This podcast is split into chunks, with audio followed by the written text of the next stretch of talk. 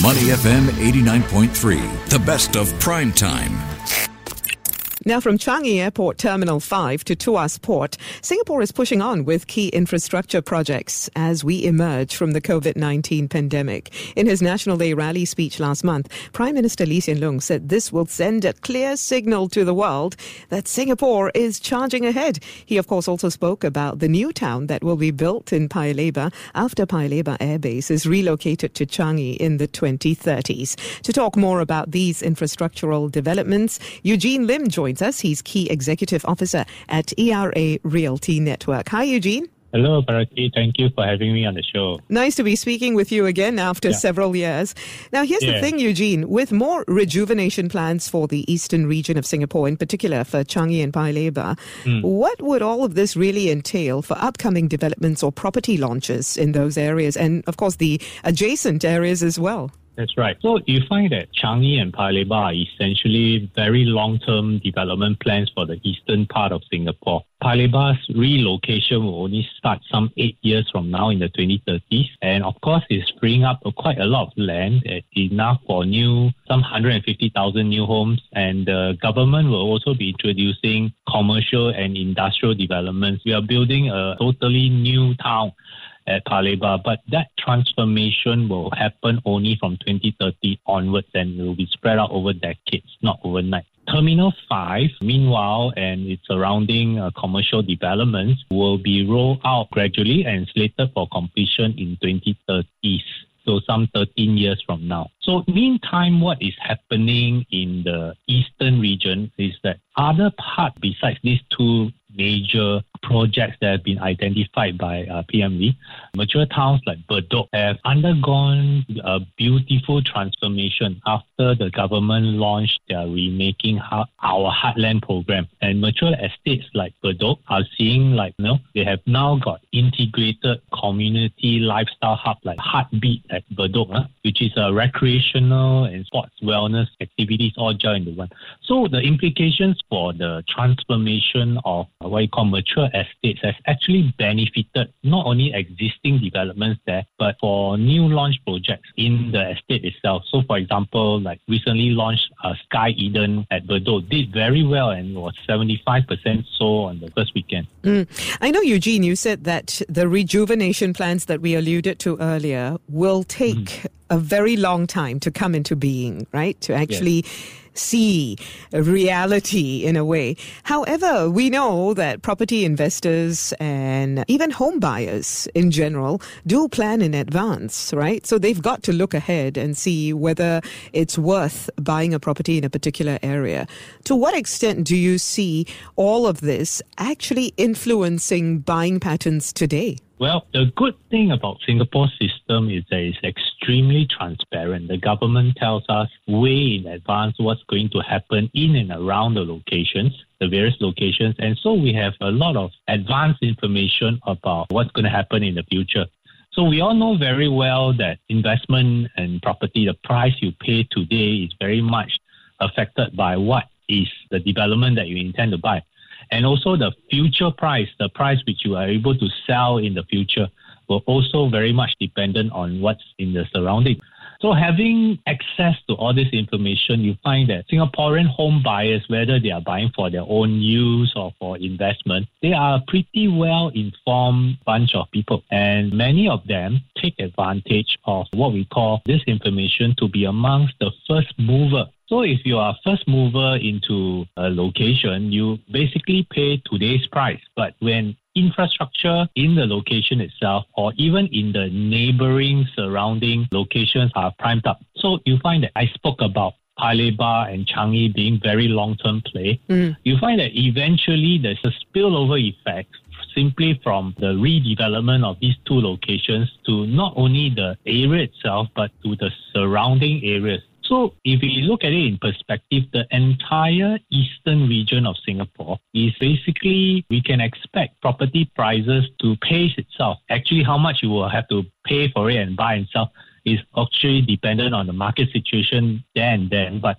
generally, if you look at it over time into the future, you would expect land prices to increase largely because of these developments that are falling in place. And therefore, when land prices go up, you find that existing properties, and for example, if you're bought into a new launch now today in the area, you would expect that in the future, you will probably be able to definitely make profit from the uptrend that you will eventually see. Mm. Now, as we enter the endemic phase of the pandemic, to what yeah. extent have you observed changes in home buyers' preferences when it comes to property, though? I do know of many people who say, oh, they want more greenery or even yeah. larger apartment sizes because they expect to be working from home for the next five to ten years at least. Yeah. What have you observed? Well, it is indeed very true. Hybrid working arrangements and also lockdowns uh, during the pandemic period, you find that many home buyers, especially those with families, and especially that you finally found that you have to work from home, you know, you will now definitely be looking, paying more attention to space. I think most home buyers, if you ask them today, those that are shopping for homes, they actually specifically look out for very functional and spacious layouts. In addition to that, we are also, you have rightly pointed out that more people are actually turning to greenery. So we find that also interestingly that more people want to live near or next to greenery, want to be involved in doing some form of gardening or outdoor activities. It's a very good way to unwind and relax, especially if you're not the type that you know, like to you know, sweat it out when exercising. I mean, uh, yeah. uh, all right, just living next to a green space would be very enriching and you know, relaxing. So we have also seen that in responding to this change in market preference, uh, certain developers have also been caught on the trend. So for example, like Fraser's Property, in their new project Sky Eden at Bedok, you find that they have actually put in a sky garden on every level. So imagine you live any floor, you open your door, you walk out, there is a sky garden just on your floor itself. You don't really have to go to the park, you know, yeah, yeah. and there's greenery at your doorstep. So little touches like these make a very big difference to the environment that we live. And we all know that the development is within the town centre, and one would expect that if you live in the town centre, it's like, you know, a lot of hustle bustle, won't expect to see so much greenery, but more the urban stuff. But clever design like incorporation of greens and spaces where people can enjoy these things actually make the developments more interesting and more livable. Yeah, mm. yeah, You've just given a lot of developers a lot of ideas on how to right. be able to command higher prices. Yeah, Eugene? Eugene, something else that's come up is the Ministry of National Development's Forward Singapore engagement sessions.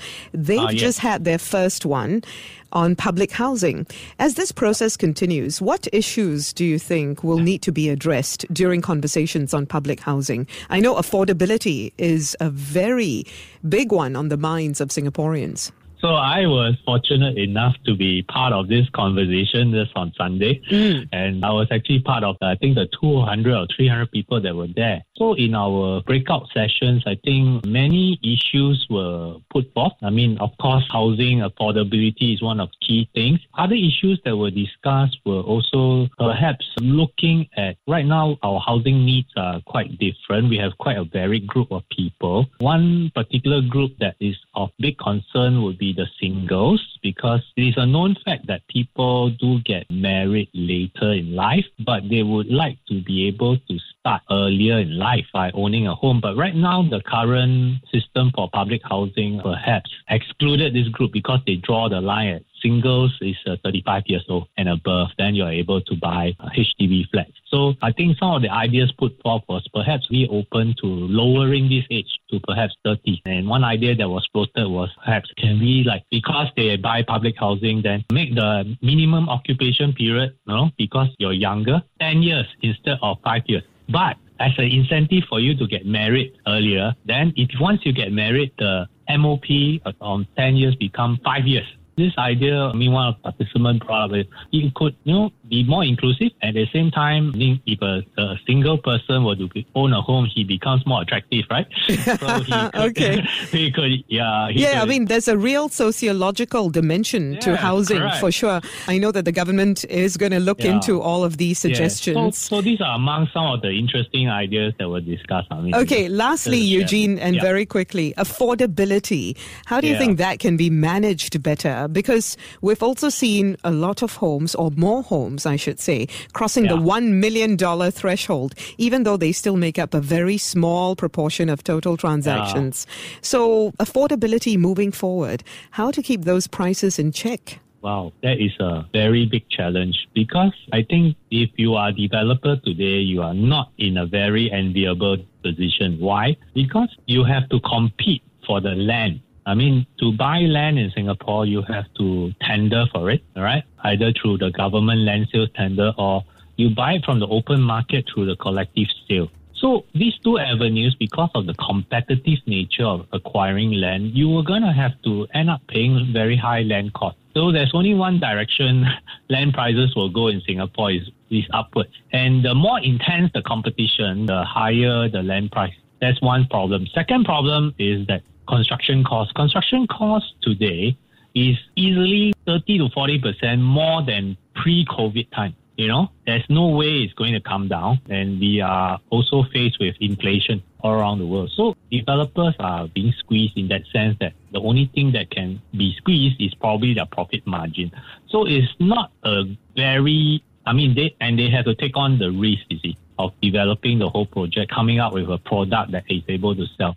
So while there is a concern that property prices are escalating and all that, uh, it is in this round not driven by speculation. Mm. And that it is driven by a rise in cost of development, land costs, construction costs. And we all know that, you know, there's very little that, I mean, while developers will always like to pay lower prices for these, they are not able to. What are you saying, Eugene? Just come to terms with it? It's something that we will probably have to adjust to mm. because right or wrong, the only way property prices will be coming down is in a crisis. And some people say, in a crisis, will you dare to buy the property? You know, if prices start crumbling down, then it's a different ballgame altogether, right? Right. So I guess a measure of prudence would certainly help as well. Don't buy beyond your means.